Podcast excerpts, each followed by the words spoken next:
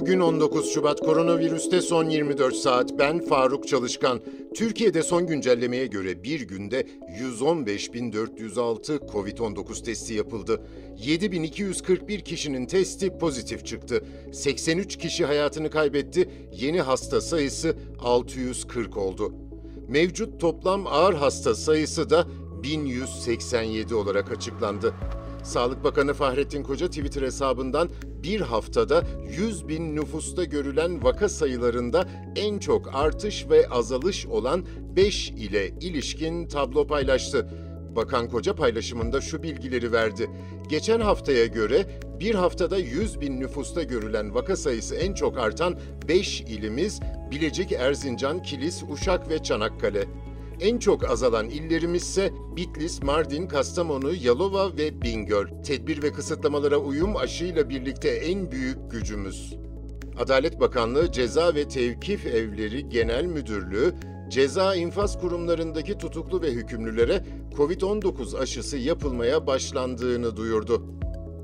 Bu salgına karşı yani bir virüse karşı aldığımız bunca tedbirin acaba başka hastalıklara karşı da faydası var mı? Sağlık Bilimleri Üniversitesi'nden Profesör Doktor Kemalettin Aydın, COVID-19 tedbirleri sayesinde grip, nezle gibi hastalıkların ve buna bağlı bilinçsiz antibiyotik kullanımının büyük oranda azaldığını bildirdi.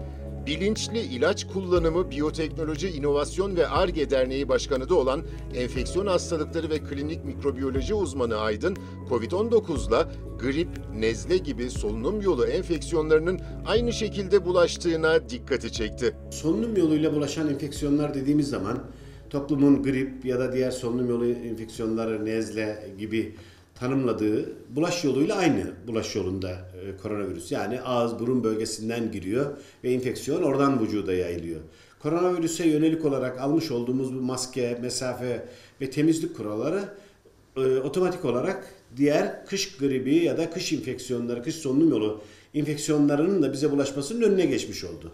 Böyle olunca e, bu aylarda yoğun bir vaka gördüğümüz bir zamanda aslında Şubat'ın bu dönemleri e, hemen hemen e, yok denilecek kadar az bir e, koronavirüs dışındaki enfeksiyonlarla az karşılaşıyoruz. Bütün enfeksiyoncu arkadaşlar çok az karşı hatta hastaneye neredeyse yatan vaka yok düzeyinde.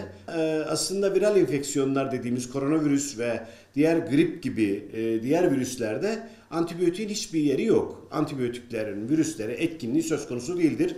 Antibiyotik bakterilere etkilidir.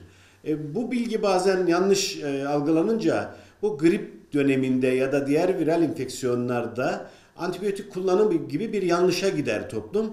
Bunun oluşturduğu bir şey de yanlış antibiyotik kullanımı ya da gereksiz antibiyotik kullanımının veya bilinçsiz antibiyotik kullanımının hem kişinin sağlığı üzerine hem toplum sağlığı üzerine hem de ülke ekonomisi üzerine çok fazla olumsuz etkileri söz konusu.